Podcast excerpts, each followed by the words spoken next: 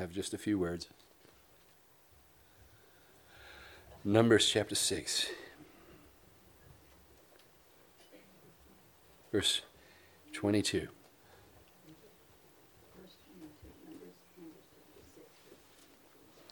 The Lord spoke to Moses, saying, Speak to Aaron and his sons, saying, Thus you shall bless the people of Israel. You shall say to them, The Lord bless you and keep you. The Lord make his face shine upon you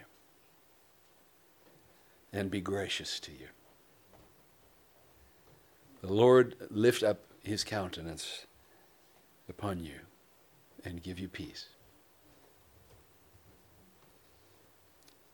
So they shall put my name upon the people of Israel, and I will bless them. Lord, we thank you for your word. It is rich, it is life, and it is ours. Give us ears that hear and eyes that see. In Jesus' name, amen.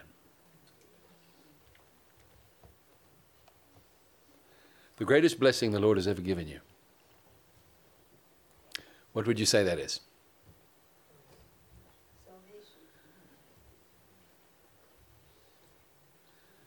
As you think about your own personal life and you consider the blessings that are unique to you, not perhaps the universal blessings that God has given upon all earth, or the special revelation of God and the blessing that He's given upon those who are sons and daughters by faith because of Christ. But what has God done that has blessed you? Well, I'm sure that there are countless ways. And if you were to spend some time thinking about it, you would actually be worshiping because that's what worship really is. It's recounting the goodness of the Lord and thanking Him. The Lord has said in His Word the sacrifices of the offerings, the burnt offerings, the bulls and the goats, and the blood of rams and lambs that He has not required of you, but He has required of us that we be thankful. Grateful hearts, these are cherished by the Lord. A humble heart, a grateful heart, a contrite heart, the Lord will not despise. So I ask you again what is the greatest blessing that the Lord has given you? Life indeed. Life indeed, Tim.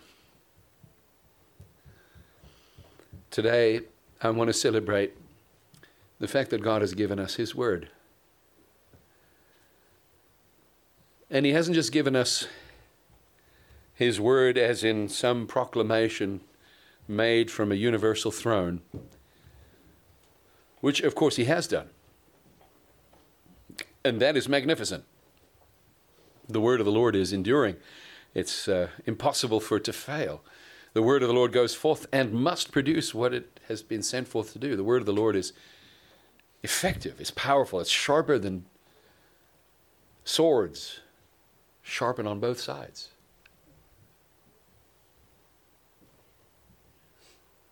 But the Lord has spoken, and His Word became flesh. And the Word of God walked amongst us. And God has demonstrated for us in Christ Jesus what He is saying. So if you ever don't know what God is saying, take a look at Jesus. Take a look at Jesus. Thankfully, we have accounts.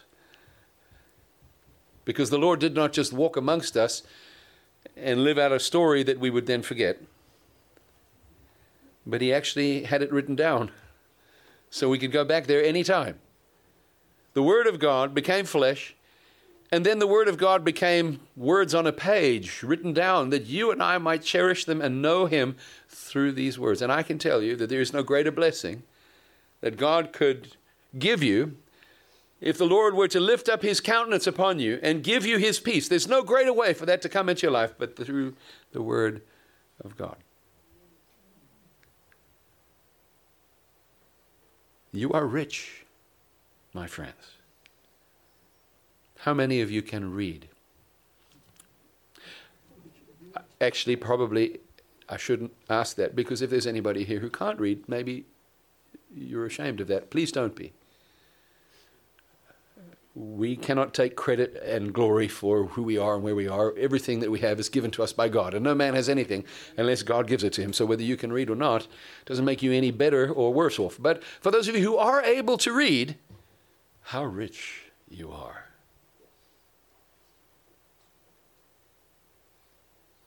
I have a Bible in a box, in a pod.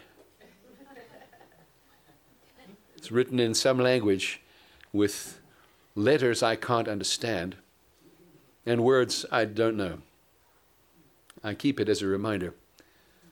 I remember the missionary who was uh, a visitor at Faith Assembly of God who had just finished translating this Bible after 20 years of work. And he just got it in his hands for the very first time. And the Bibles were being shipped over to somewhere in New Guinea, I think. I've kept that Bible. It reminds me when I pick it up and look at it and can't understand a blessed word. It reminds me how rich I am to have the Bible in my own language. If I have an admonition for you today, my reading friends, read the Word of God.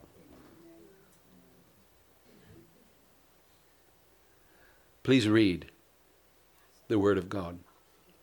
The Lord has lifted up His face upon you, His countenance is shining daily from the Scripture, never ceasing. Now, every morning there's a sunrise, every evening there's a sunset, but we don't catch them all the time, do we? Sometimes they're obscured by clouds, sometimes they're obscured by our pillow because we're sleeping. Sometimes they're obscured by the TV, or our busyness. But they happen every day, regardless. In the same way, the sun shines through the pages of the Bible. The Lord shines His light. His countenance is lifted upon you. And His Holy Spirit is with you to interpret those words into practical ways that you can live out your faith. He can speak words of wisdom that are unique and directed towards you, but He's not going to do it, my friends. He's not going to do it through false prophets, through idols,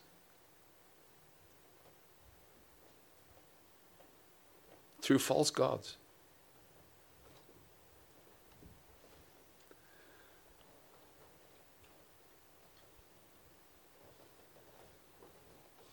He's going to do it through His Word. Now, it is true that all truth belongs to God.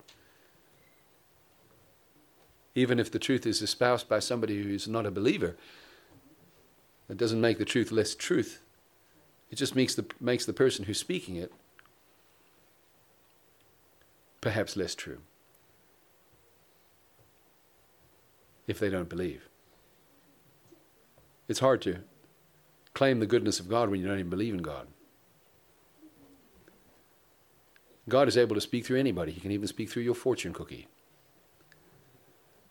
And sometimes God does give little nudges, little hints but beware of superstition, my friends. Don't be looking to the horoscope for what your next decision ought to be. Don't be reading the self help books looking for God's direction for your life. Years ago, people listened to Oprah or Dr. Phil. I don't know who's taken their place nowadays. Daytime TV, I have no idea. But don't don't look there for your answers. There is a place where God shines every day, all day, all through the night. He's there shining. If you pick it up and you open the pages and you begin to read, you will discover the face of God. And He will be shining upon you, and He will grant you peace. I will close with this admonition from Psalm 1. And this concludes my sermon series on blessing. And it is my great honor after 20 years of serving you to speak this beatitude over you and this warning. Listen, my friends, to the warning and the blessing of Psalm 1.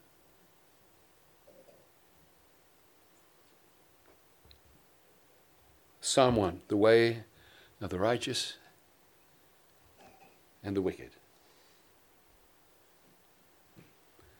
Blessed is the man who walks not in the counsel of the wicked, nor stands in the way of sinners, nor sits in the seat of scoffers. But his delight is in the law of the Lord. And on his law he meditates day and night.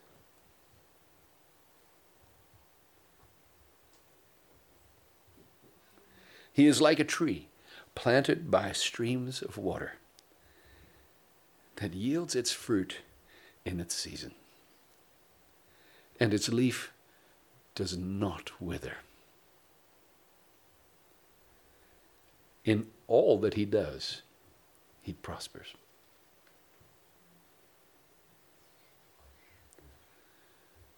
The wicked are not so, but are like the chaff that the wind drives away. Therefore, the wicked will not stand in the judgment, nor sinners in the congregation of the righteous. For the Lord knows the way of the righteous, but the way of the wicked will perish. Amen.